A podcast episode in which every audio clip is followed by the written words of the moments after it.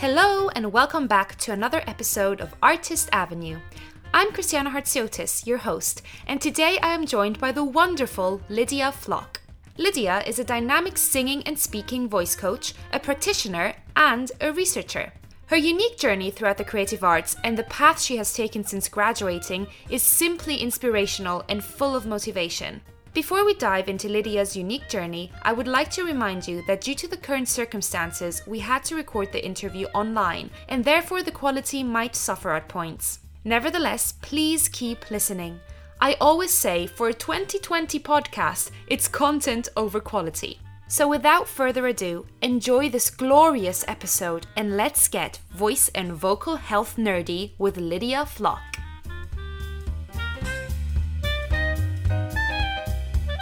So, my name is Lydia Flock, and um, I am a voice coach, voice re- researcher, practitioner, um, performer. Question mark. We'll see what's happening with the pandemic, but um, pretty much all my work is voice focused now. Um, I'm from America originally and moved to the UK a couple years ago, which is how we met for school. Um, and that's that's kind of yeah how I'm how I moved to the UK. Mm-hmm. Perfect, amazing. and if we go back, how did it all start out with you in the creative industry? Mm, I think I went to like a a Christian camp when I was like ten. Ooh, rogue, right? rogue. and I went and I was like, mm, like, I, I think I want to try singing. Like, sure, why not? Like, it looks fun. You could just choose what you wanted to do that day. And you could choose doing Broadway singing or you could do opera. And I had no idea what Broadway was. so I asked my counselor, my camp counselor, saying, like, what, well, what's Broadway? And she was like, it's happy singing. And I was like, well, yeah, obviously I'll go for that one. Happy singing, like sign me up. Um, and and that's kind of how I started to learn about musical theater. We did like Wicked songs and like stuff like that. And then the the next year I went back to the same camp and did a musical, and that was silly. But I but I just really fell in love with it from there. Um, I, I mean, I think back to when I was really young. I did have. I think I was always inclined to look at the stage and and musicals and um, and I think that camp experience just kind of gave me the opportunity to actually explore that. And so from then on, it was like, you know, my sister and I would reenact Phantom of the Opera in the house all the time. Like we would, it was like all in from there. Um, and then when when I was in high school, so like 14 15 i i started thinking like oh people do this for a living. Like maybe maybe that's a thing i can do. And and i did a, a like a community theater show and that's where i i you know wasn't in my my high school. It was like a separate thing and everyone came there specifically for musical theater. And i thought this is so cool. I want to be around people that are so yes about this. Mm-hmm. Um, and yeah, so around 15 was when I was like, let's do it. Like, let's study musical theater, see how it pans out. Let's go. I'm ready. Amazing. I love that story. I love how you went to camp. Like that reminds me so much of America because I actually went to an American a Canadian camp once, a Canadian oh, no musical theater camp. And it was just such a different experience. Like it's amazing but I love how that's how your story started. Yeah, camp camp is where it's born. it's so much fun. cool. So then afterwards how how was your journey auditioning for colleges and university in the US? Like how did you go about researching where you wanted to go? And then following on to that, how was the audition process? Mm, my goodness. I mean, this is just the animal that is auditioning for colleges in the US. Um, I was fortunate enough to find a voice teacher who was actually in Alabama. So I grew up in Atlanta and would drive two hours to go see this voice teacher in Birmingham. Wow. She's amazing. And she was really connected to um, different schools and really knew about the audition process. So I I found her when I was 15 and then when I was 16 I did this college audition intensive that she had. So it really, I just got lucky that she knew a lot and was able to connect me with um, a college audition coach who then connected me with an acting coach that gave me um, monologues and and we, we I was able to research through through this college audition coach and I also did some programs that this this coach was a part of. So I kind of in my junior and senior year of high school, which is the last two years of, of high school, was really looking at different schools and trying to figure out how to figure out the list of schools you're going to apply to that has a mix of really really tough schools but but also some schools that um, maybe I didn't know as much about but were still you know really good and offered pretty good training. Um, and yeah so so basically this college audition coach just sorted me out and I was like thank you because I don't know anything. And um, so once I had my list of schools I started auditioning. And it was oh my god like it was the most stressful year of my life for multiple reasons. And i won't go into everything but i uh gosh okay let me think. So uh so once i had my list of schools i was planning to audition for three schools before the end of december most of the auditions are in january february time and I, I decided I'll give myself some early ones to just get the nerves like out. Mm-hmm. Um, however, during that like November time, I was really stretched thin with my singing commitments at my high school, um, practicing for the auditions. Just a really stressful year, and I developed a vocal injury right before my uh, second audition uh, for CCM, which, if you know it, it's a like one of the top three schools everyone talks about. And so I found out that I got the beginnings of vocal nodules a week before, and they gave me steroids so I could do this audition.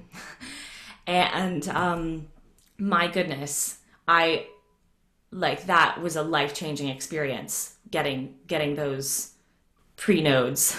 so um, do you think those came from pure stress basically? Or like yeah. at once?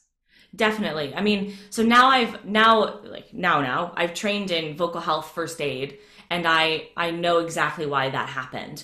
It's mm-hmm. because I was doing too much. I, I had I had expressed that my voice was tired months ago.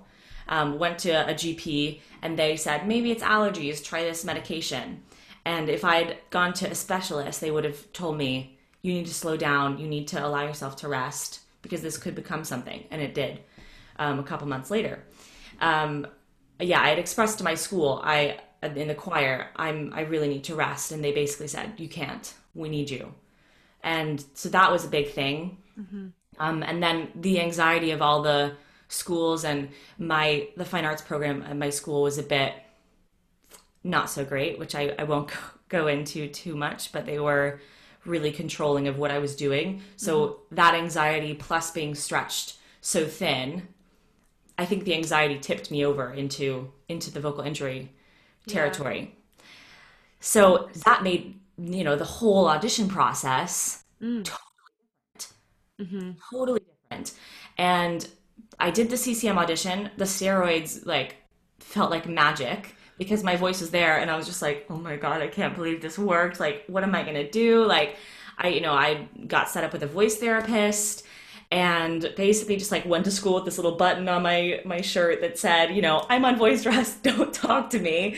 Um, yeah, so at the end of December, then I got three rejections from all the schools, I, I believe, or maybe it was just two. But that freaked me out even further. So I added more schools to my list and I ended up auditioning for like 22 schools in total, which is probably too much, but I just I was like I need to give myself options. I need to make sure that you know, I don't get to the end of this and I don't have options that I would want. Mm. So yeah, just a really as you can imagine, really stressful felt like life or death at the at the time because when you're 17 it's like college feels like it's the end all be all which now I know it's not. yeah, so I, I, auditioned for 20 plus schools, got into a handful, and was able to um, stop. I think I'd planned like 25 schools, and I was like, all right, all right, I think I'm okay now. mm-hmm.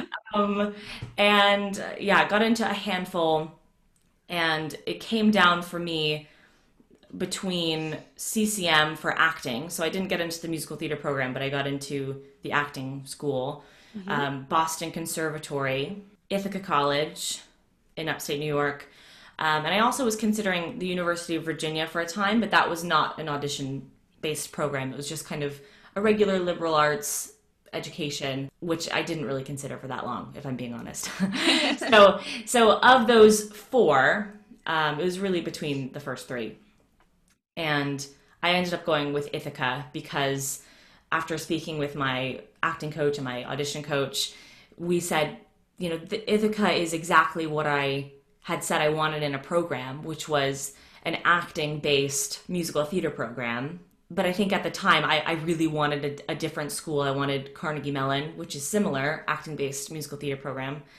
And I didn't really know about Ithaca. I kind of had a one track mind about it. And I thought, yeah, like, what is Ithaca? Ithaca sounds so random to me. I mean, so terrible that I was saying these things when their alumni are amazing. Like, it's a really great school um, but my my coaches kind of helped me realize that that was actually the perfect program for me. So that so I picked Ithaca College. Yes, I went. That is that is the auditioning process. That took a while to explain. no, I really really enjoyed it. I really like to hear how much like time and effort and thought and care you put into it because I, I did that as well with because I was auditioning for I was considering Germany as well as England, and it's just nice to know that there's more people putting so much effort in it. Um, I mean, everyone does put effort into their audition processes. Don't get me wrong, but I think sometimes people know exactly which school they want to go to and just audition for like the three schools that they really want to go to till they get in, which is also a great way because then you just go to the ones that you want to go. But sometimes when you go into like research and just go to all these auditions of like a bazillion schools you also get like you open your mind to what's out there and that's exactly what happened with you if you say like with ithaca that it wasn't like the one that you thought you'd end up with at the start and then you got there and you enjoyed it so that's really really amazing yeah i mean it's an amazing school i just think at the time I was so like, I want to go to the top, you know, in the top mm-hmm. six, you know, like the big six schools that everyone talks about. And Boston Conservatory is like one of those. But yeah. now, now I think it's like it's gotten harder since I auditioned, which is just insane because it was so hard. But yeah, Ithaca's like really up there, and I, I think at the time I was just very narrow-minded, thinking like CCM, Michigan, or Carnegie Mellon. That's what I want. Yeah, and it's like you know, it's seventeen-year-old me. What are the top six ones in the US? I think at the time when I was auditioning, bear in mind this probably has changed, and I mm-hmm. just mm-hmm. I'm not in touch with it as much. But when I was auditioning, it was CCM, Cincinnati Conservatory of Music, uh, Michigan, Carnegie Mellon, uh, Boston Conservatory. Oh gosh, what were the rest? So I know I think Elon might have been up there for my college audition coach because he he did a lot of stuff with Elon. And then what's the other one? Who's who am I thinking of? Da-da-da. Michigan, Carnegie Mellon, CCM, Elon, Oko. I literally can't think of the. Maybe it's the Big Five. I have no idea. That's how far removed I am from that now. Take the five. Uh, yeah. I'm quite happy not to know, actually. I mean, yeah. I forgot. That's good. That's good. Um, so, if we go into your training, then how was your training at Ithaca? Hmm.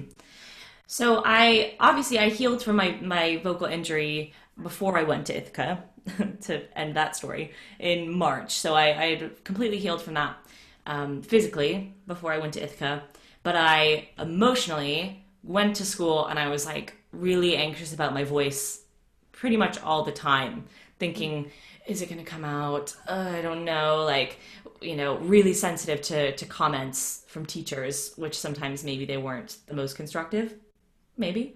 Um, but overall, I came in. the community at Ithaca was amazing. I we got like little like mentors from the the fourth years. Um, all the first years got like a like assigned a we call them a big and that was like a little mentor. So I I felt really accepted immediately, and I really enjoyed my cohort. The cl- our class was so close. Like we always said, like we are like we we're, class of 2018. We're like 2018 loves 2018 because we were truly a really really supportive class, and that made the training really fun. Like I I learned so much at Ithaca from our movement classes, acting through song or fundamentals of musical theater. Like, I feel like it gave me an actor's toolbox that I left with, and I still use. Like most things I use are from my time at Ithaca. Yeah, I mean, I, I really have like positive things to say about it. Mm-hmm. I did leave Ithaca after two and a half years of training um, but that was not because of the program at all. And it wasn't because of my class. I loved, as I, as I said, I loved my class. I loved the training. But the summer before I, I transferred, I took a job that was not the most respecting of the actors and this this company was written up um, in arts and integrity i think in in the state so now that they've shut down and everything but at the time it, it really scared me thinking is this what an actor's life is like is this how i'm going to be treated and i think that on top of me being anxious about my voice and yeah that that, that last year had been really difficult for that and just my self-perception and some like body image things it really was the tipping point for me thinking maybe I need to look at other options. Mm-hmm. Maybe maybe this one track musical theater thing isn't right for me anymore. Mm-hmm. So I I looked back at the University of Virginia, the school that I got into initially, and I I thought maybe I'll, I'll I'll get a degree in speech language pathology. So kind of like the voice therapist that helped me I could do that. And I thought, that is amazing. That sounds really fun. And I thought, okay, I'll get my master's in that. And then my parents said, well, if you know that you want to get your master's in that, why wouldn't you just transfer now and get the science credits that you need and the, you know, the prerequisites basically for that course? And I thought, I mean, I guess you're right. Like it wasn't too late. It was like the last time you could possibly transfer schools. And so I just thought, okay, why not apply and just see what happens. And so I applied and got in and then switched schools, which which was like, you know, most people don't transfer to after two and a half years of school. So I, I transferred in, in my third year of training, which is quite late. Thinking I would do speech pathology and quickly decided that I I didn't want to do it or I, I didn't want to go all into that training yet because it was a lot of anatomy and physiology and I just thought, hold on, like I just switched schools, like let me get to know the campus, let me make some friends first, and then I'll sign up for the really hard courses. And once I found a group of friends and started doing um, student theater, I realized that all these people doing student theater like were way less stressed about doing theater. and I think I'd hyped myself up about it so much at school, thinking, all right, like I need to know my objective. I need to know, you know, yeah. all the things, the character analysis. And everyone at, at UVA was just doing it for fun. It was just fun. Like they were like, this is my, you know, extracurricular. This is, this is how I de-stress. And I was like, hmm right. I was like, that wasn't what I I was doing. and I that that really that was a light bulb that went off for me. And I thought, okay, how can I get back to that? Because that that used to be how theater was for me. And I just kind of sucked the fun out. Mm-hmm. Or the circumstances and everything, you know, really sucked the fun out. So so that that kind of became became my journey to then unlearn my my my what's what am I thinking about? Like the negative self talk that I had just developed as as the automatic, you know, programming in my mind when I'd go to sing or perform. It would be, this needs to be perfect. Mm-hmm. It's that pressure we put on ourselves, I think, though, because like it is, we start out with fun, we love it so much, then we get in, we have that hype, and then it gets towards the end, which is still exciting. But like throughout your training, you just put so much pressure on yourself because all of a sudden you're surrounded by all these amazing people. You are amazing too, but like you think the whole time you're like, oh, I need to prove myself, I need to prove to everyone that yeah. I can do it. But like we're already there, we're already accepted. So yeah, it is about that finding and like living with that play still and not just like yeah. I've even been thinking about like when I was really young and people said, "Oh my gosh, like your voice is so good, like you're such a star," you know, all this stuff. And me being like 14 probably thought, "How do I do that? I don't even know how I do that. How do I how do I recreate that? What if I'm not a star again? What if I'm not amazing again?" Because I didn't know what I was doing. I didn't really know how I was singing. Mm-hmm. So I'm I'm just yeah. I mean I'm I'm quite I'm still fascinated by it all, but yeah. yeah, I think I think we're often not not the nicest to ourselves. Yeah, we're our worst critic. So absolutely, absolutely. And how did you end up in the UK then? Why Central? Great question. So basically, at UVA, once I had this light bulb epiphany experience, I thought, right, this next year and a half, I'm gonna I'm unlearn everything. I'm gonna relearn new habits. Went to therapy, did yoga, you know, meditation, like you name it, like whatever the healing thing was, I probably tried it. Um, and I didn't end up taking the speech language pathology classes that I had planned to take. And I thought, I don't really know. Like, I don't know if it is for me. Maybe I, I really want to give theater a, a go. You know, I just need to unlearn the mental habits that I, I got myself into. And so I, I graduated with a degree in drama. But in, in that last semester, I was I was thinking, okay, like here I go into the real world. What do I do? I didn't I didn't feel ready to to go to New York or I mean I, I probably would have just done that if I hadn't applied to, to master's programs, but I just felt a bit out of shape in terms of performance skills just because I had just been doing it for fun and I hadn't really been taking regular dance classes, acting classes. So I just felt like maybe just because I had no idea what I was doing, I'll apply for some master's programs because I knew eventually I wanted to teach at, at a higher education level, and usually you need a master's for that. So I thought, okay, like we'll just we'll just see what happens. and I I didn't end up. I mean, I ended up applying to or not applying, but auditioning for 40 plus schools this time, but it was less dramatic as the first go, like mm-hmm. in undergraduate, because um, for master's programs they have this giant audition like weekend called the URTAs, and you audition once, and all the schools are there, and then you get oh, callbacks wow. for the ones that like you. And I was like, bam, bam, thank you, ma'am. Like that's how I want to do it. um, and I also like I hadn't planned on doing that, but I I I was going to be in New York for a different audition anyway, the same mm-hmm. weekend and I'd been shaping up my monologues with with a coach, and he was like, you know, the URTAs are happening. You might as well just you know extend your weekend and and do that. And I was like, yeah, okay, sure.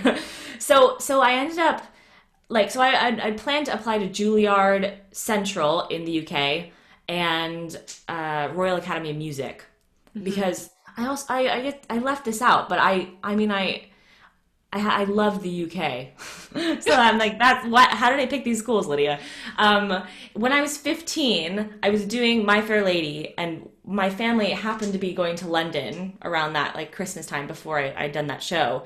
And we went all around London and um, saw Wicked and Billy Elliot. And Aww. like after Wicked, I, I talked to Gina Beck, who was playing Glinda at the time, and she talked to me for like 20 minutes at the stage door about what it's like to be an actress and and she was like i hope things work out for you and she was just giving me all this really nice advice and i thought london is so nice like i feel like that just wouldn't happen in new york so from 15 onwards i just had this idea that like london like i could see myself there But again, this like 15 year old dream. But I just I really held on to that for a while. Mm-hmm. So that's why it, at UVA I thought, yeah, like I definitely want to apply to some London schools. I want to give myself that opportunity.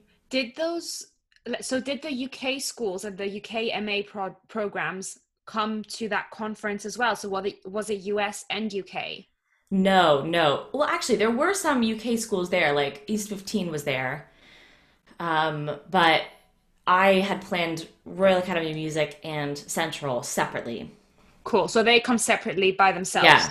Okay. So I went to New York two separate times for those auditions. Um, yeah, and I, I also about the MAs, I really liked that they were just one year program versus the the US schools are like three years or two years, and I just thought I don't know if I want to be training for that long. Like I think you know one year sounds perfect, and I get to go to London. that was like that was like the thinking. So so yeah, I auditioned for a bunch and got into Central um, after that after that audition, and I, I thought about it for a while. Like I wasn't sure that I was gonna go, but after talking about it with my parents and you know umming and ahhing about it, thinking like, well, you know, I was like, well, what else am I gonna do? I don't really know, and I feel like th- that opportunity wouldn't just come around again, where you know my parents would support me through a master's program you know like i'd probably have to do it myself. So i thought like i'll i'll go now. Um, while i'm young while i don't have any you know roots down anywhere yet and i thought yeah let's do it. And then here here i am Yes. And then later. I came into your life. yes then we became friends Oh, that's that seems like a lifetime ago, I must say. But it's only been like I don't know. It's been one year, two years, one and two years i think two years when we we were yeah i mean two years ago was november so November. So that's when we 2018. started. yeah Yeah, we were like well into it by then too yeah. We're doing Miss Julie. Ooh. yeah oh yeah oh wow Amazing. Um, and how was was the training different? Do you think in the UK to the US? definitely Mm-hmm. definitely i would say the, the first semester the first term with central was similar in terms of like you know you get your dance classes your acting class and voice lessons um, the overall structure was very similar to my first two years of of ithaca but it was diff but i would say the uk was different because we only had one term of that and then the rest was here's a show here's another show and your showcase and and at ithaca you do your show on top of the classes Ooh. So so we'd be like in 8 a.m classes and then rehearse from 7 p.m to 10 p.m you know and then like 7 to 11 for tech. And it was you know so it was really long days if you were in a show. Mm-hmm.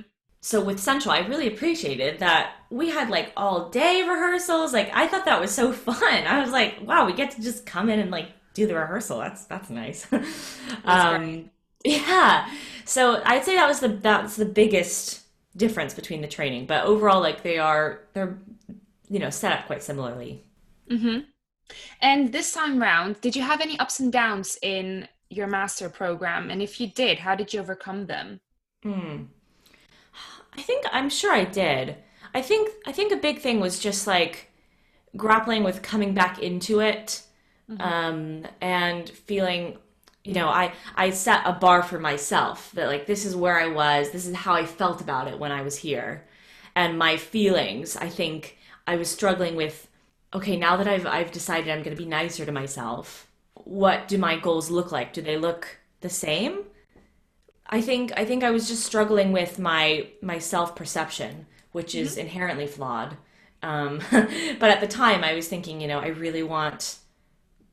I had such high high expectations for myself still, so I think Yeah. that was the main thing was just kind of a, a self battle there. Um, Surprisingly, like not really, not too much like international challenges of just like being in a new country. Like I, I found it fine, um, Yeah. which is good. Um, I would say those are the that was the main challenge like looking back at the whole whole year yeah i think that's really important to address though this thing that we put like we set a bar for ourselves. And then if you think about it like we were how many? 20 people? We 18 18 we were 18 and if you think about it every single one of us had that for ourselves. So i think when you go into drama school you just need to remember that everyone is like that. So when people get like a bit agitated or like stressed or burst into crying or something like that like it's all because we all get in there and we just want to succeed mm. and i think that's sometimes something that we forget and like dramas start like happening in drama schools but like if you just think back and you're like well we're only there and like these things just happen because we all want the best for ourselves and each other in a way so yeah just thought of that yeah I had to remind myself that there is there is no threat. You know, there's no there's no threat that's happening. You know, I'd sometimes get really nervous in our acting or singing through text classes. I'd be like, oh my gosh, it's my time to go, and I, I would get really nervous. But I think just telling myself there's no threat. Like we're all here to learn. This is the point. Like this is a learning organization. Like I'm not meant to be perfect. Absolutely. No one ever is perfect. Yeah. So, yeah. Yeah. And how was your graduating journey after Central? Did you feel when you were coming out, did you feel like you were prepared? That's a good question. I don't know. I don't know if anyone ever is prepared or like feels prepared. Like, I guess, I guess I would say I felt prepared. We're ready um, to go. but I definitely just remember being like, like, so what happens now? I was literally like, what happens? like, you know? So I think because I also had applied for the startup visa and of I course, yeah. Like that was the that was the big thing. I had so I got endorsed from Central to apply for the startup visa through the government and the government just took ages to get back to me. I, I was like meant to find out, you know, at a certain amount of time, and then they, I like I got my acceptance for that in August, and they didn't tell me until November. So there's a few months after graduation or like finishing our, our research stuff in August where I was like, Am I gonna get kicked out of the country? Someone tell me. That was my main issue for the first like two months where I was like, uh, someone tell me if I'm allowed to, you know, start teaching on my own. And yeah, Mm-hmm. And did you at any time feel the pressure that you had to have a job in the first few months that you were out, but a performing job? Definitely. Yeah. I mean, I, I did a staged reading in November, but I think, I mean, I didn't put the pressure on myself, but my, my parents were like really resistant to me doing like my teaching work um, because I think they they were just like really hyped about you know the the post grad life, and they're like, "When are you going to be on the West End, Lydia?" And I was like, "Um, a while, a bit." um, so they, I think they kept asking me all the time, you know, like, "Oh, do you like like how many auditions are you going on?" And I was like, "Um, not very many, like none, like a none at the time. Like I really didn't do very much." In the it's, first few months, you know, just getting my yeah. feet on the ground, really it's really hard though in the UK, like, especially to get seen, is yeah. insanely hard. And I think a lot of the people, especially when you come from outside of the UK, I've I've encountered this a lot. They all think that it's really easy to get seen in the UK because there's so many more jobs going, but they don't realize how hard it actually is. Like no matter how many jobs there are, yes, there might be a bit more jobs than I don't know let's say Austria or Switzerland or something. But there's also like the triple amount of performers. You, there's so much politics going on with having the right agent, so you can be seen through Spotlight. And if you don't have Spotlight, and if you don't know this, and it's so ridiculously hard. yeah, I definitely had that perception as well, where I was like, oh, it should be like pretty easy to get seen, and like it seems like a smaller market than New York.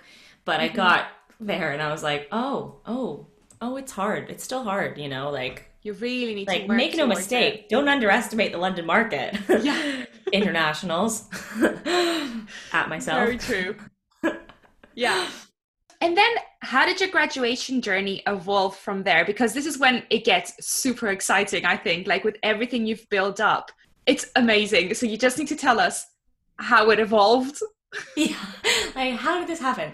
Um, so basically, Central gave me the platform to start up my own business, which is a holistic vocal coaching company called Flock Stars. Um, my last name is Flock, and I thought, you know, like rock stars, flock stars. I don't know. I'm like super into the corny stuff. Bring it on. Um, and I had had started, you know, teaching a, a handful of people in in November when I was allowed to legally teach people and do my business. Mm-hmm. Uh, and I was I was mainly focused on just getting my feet on the ground because I was you know I was paying rent and needed to like yeah afford my life so I was like all right here we go like you know I'll I'll put the acting stuff on hold for now and just get my feet on the ground with teaching so I from there started doing some educational outreach so I was teaching in um, arts ed um, in the voice department, doing some cover work, um, which I still do, which is fun. Um, doing some LAMDA exam prep. So I was doing like a, a, you know a smattering of things, and and then in January, so so basically like a year after we'd no not a year after, only a few months actually. Yeah, I just I keep forgetting that this is, this is how the, how the year works. Like it's we didn't you know there's less time than, than I thought. um, but so in, in January of 29 wait 2020 20, yeah yeah 2020 what is time 2020 I started um, my position as the senior voice tutor at the Kogan Academy of Dramatic Arts. Um, and that was that was cool. I was doing that. I was doing a lot of stuff at Arts Ed at the time, and then basically the pandemic hit in March and all of my educational outreach stopped. So that was like the bulk of my work at the time was doing the LAMDA teaching, doing arts ed, Kogan, you know, and I had at the time one regular private student with Flock Stars. And so I was like, oh, all right, okay, we need to regroup because because everything stopped and I had one student. So I just put I was I was actually really grateful for the the beginning of lockdown because it just gave me the opportunity to really focus on my business, which I think because I was I was in the the rat race of you know I need to to make this amount of money to survive and really in like a survival mode like I need to to do all these things to live that I I didn't really focus my energy so much on my private coaching. Mm-hmm.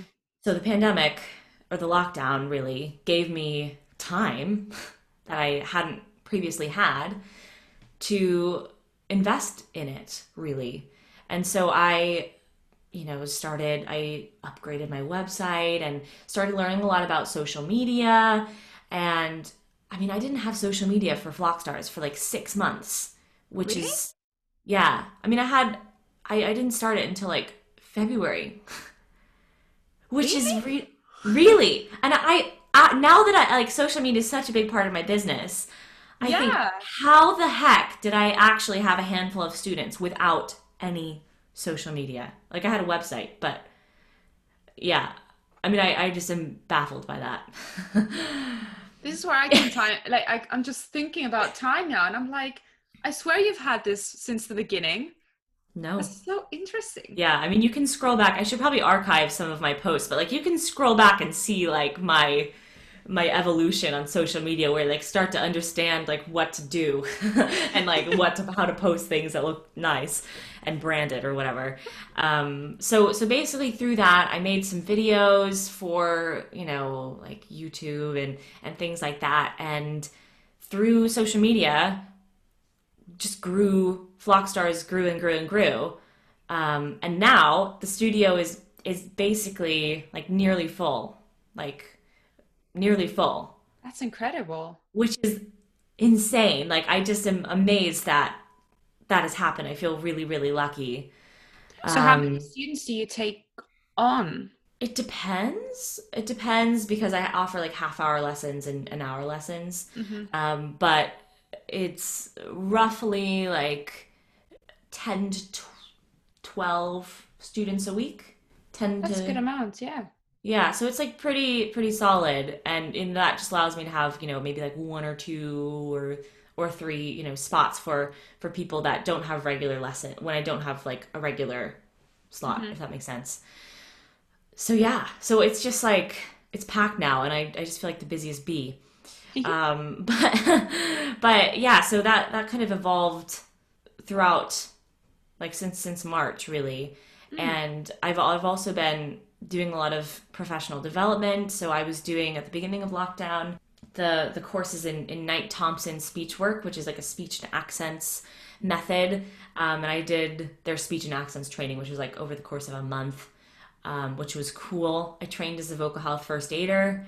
And what else did I do? I feel like I- I'm doing this uh, BAST course. It's like be a singing teacher, um, which obviously I already am a singing teacher, but I just wanted to make friends with my imposter syndrome that still, you know, creeps in sometimes. I'm like, do I know anything? I'm like, yes, I do. Yeah. Um, so I've been doing a lot of professional development, which which then led to um, another role with the Voice Care Center, which is yeah. So the Voice Care Center is is a London's first multidisciplinary voice care center. Yeah, voice center. Um, and they basically help professionals with vocal maintenance and making sure their voices are, are up to par. But they also help with people that are going through vocal health issues and in their rehabilitation process. So, um, and they also offer vocal massage, which is really cool. They're like, they're an amazing organization. And so, I love vocal massages. I miss them. They don't do them over here. And I was Oh. like, oh no. oh no, yeah, I've never had one. I was meant to get one this week, but now England's on, a, on another lockdown, so I can't. I can't get my first vocal massage. But I'm I'm really interested in in self guided vocal massage. So I do that a lot with my students and, and myself is figuring out some some things you can do that um, I learned from Stephen, who's the founder of the Voice Care Center. Um, but anyway, eventually I'll I'll be able to train in in vocal massage in the new year, which is cool. And yeah, really like up those skills and actually understand it a bit more because at the moment I don't I don't understand everything about it. Yeah. You know? So, what is your role at the Voice Care Center now then? Oh yeah. oh yes. I should I should answer that. Um, so my role is the junior voice specialist, which basically is, is kind of like an apprenticeship role where I'm going to be um, training in vocal massage, um, working with Stephen, doing some shadowing and assisting of voice lessons, and eventually training to become a vocal coach for the Voice Care Center. So we'll see what happens with Flockstars, you know, in in the future. But um, yeah, I'm looking forward to eventually doing some coaching with them because that will be fun. Um, but in the meantime, I'm also helping them with their social media management, some admin, you know, bookings and and just communication stuff like that, educational outreach, research and development, just kind of like the the typical things I think you'd expect of kind of like an arts admin role. So it's like kind of part admin, part training with, you know, a potential for a longer term, you know, coaching position, which is really cool. That's Like- incredible. Dream job. I mean, it's just such an amazing group of people. They have, you know, a nutritionist, a like speech language therapists, osteopaths. So I just feel like I'm so excited to get to know the rest of the team and work with with people with different expertise, you know. So and, and being able to refer people or, you know, signpost people to the different staff who are Yeah. just amazing. So yeah, so I've got that going on now, which is taking up some time, and then Flock Stars. Those are kind of like the main things going. It's incredible. Like, I'm really, really excited for you, especially with the Voice Care Center and then everything that's happening with flock stars and what you've built up. It's really, really exciting. So, I am so excited. I mean, I, I truly am just like pinching myself sometimes because I like, you know, six months ago, I was like, wow, Stephen King at the Voice Care Center. That's so cool. And now I'm just like, ah, like we talk all the time and, you know, this is my job. Like, what? Like, I really, you know, yeah, chuffed. hard work pays off. Yeah, Mhm. definitely. Definitely. And you just have to be patient. you really do. And then it goes quicker than you actually think. Like, I know it seems like ages ago, as we've established with like us training and stuff. But like, if you think about it, you've only started this in like January 2020, really. Yeah. And it's only November 2020 now. Like, it's not even a year. Yeah. Like, yeah. And basically, like, since the pandemic, like, it's been like, you know, eight months since I really invested my time in it. Yeah. I think. No, it's incredible. It's great. Yeah. exciting. It really is exciting. Hmm. And then, in your opinion, what unites us as creatives? This is such a big question. This is such a big question. I think I think love for humanity. That's a good one. Unites us as creatives because I was thinking about saying storytelling, which maybe would be my second choice, but I actually think what's at the heart of storytelling, and I think that's love for the human race, is love for other people and the stories that come out of human experience. Yeah. And I think at the core of it, dancers, singers, actors, performers, it's a celebration of the human experience. I really like that answer.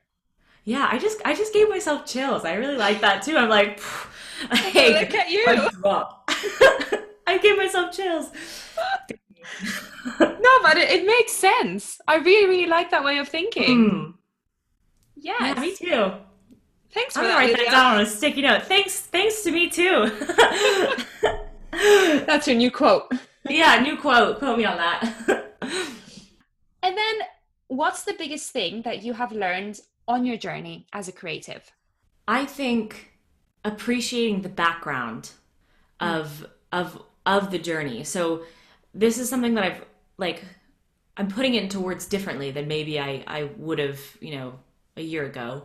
But we have the background of all the things that we've done so far and then we have the foreground the things that we're working on. And i think as artists and, and just as people we can get caught up in the foreground and oh, i'm not good at this yet and this need this still needs to be done right. But we forget all the things that we did to take to get to the, the foreground things Mm-hmm. You know, I couldn't be working on the foreground things if all this background stuff hadn't happened. So, what the biggest thing that I've learned is to appreciate the things that you've done before so yeah. that you can be patient and forgiving of yourself and and keep your self-esteem you know in a in a healthy place mm-hmm. because that that's the biggest thing I've I've struggled with is is my self-perception and um you know thinking that other people deserve to do this and I don't. And you know just those those negative things that I think a lot of us deal with on a daily inner basis. monologue yeah. Yeah the inner monologue. So having appreciation of that background it's like okay like I trained for two and a half years at, at one of the best musical theater programs in the US like there's some merit in that and I'm allowed to appreciate that. Of course. You know? So. I think finding that appreciation for what has happened in the past mm-hmm. to get you to where you are now. Yeah, because we easily forget as well. So that's really, really true. Yeah. take a moment and think of everything we've achieved. Mm. This is quite amazing. Definitely. And then this is my absolute favorite question of the whole interview. the interviewers tend to hate it, but you know. I'm nervous for it now. okay, let's go. Oh gosh. What makes you unique as a creative? Oh man, Christiana.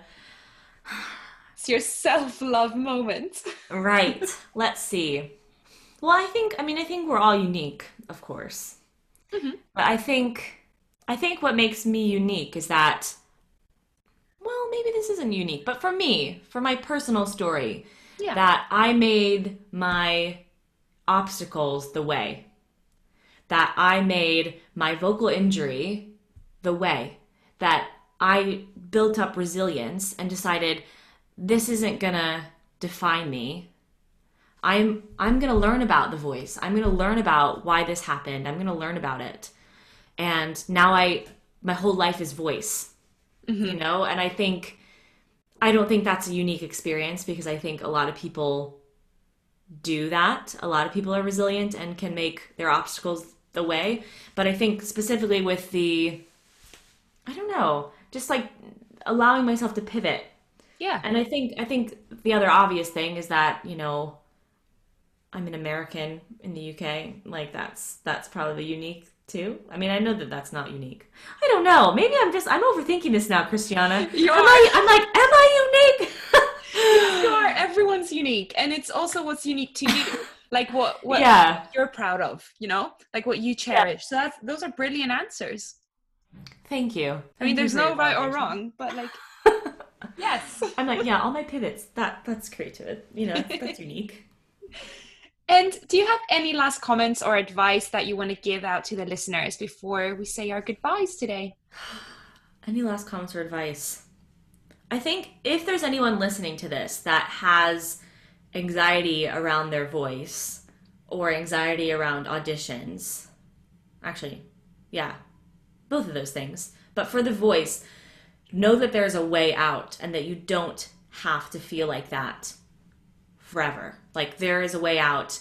Find, you know, find a coach that is empathic and sensitive to those things and can help you work out of it. You don't you don't have to live your life like that. Um, and for people with auditions, be patient.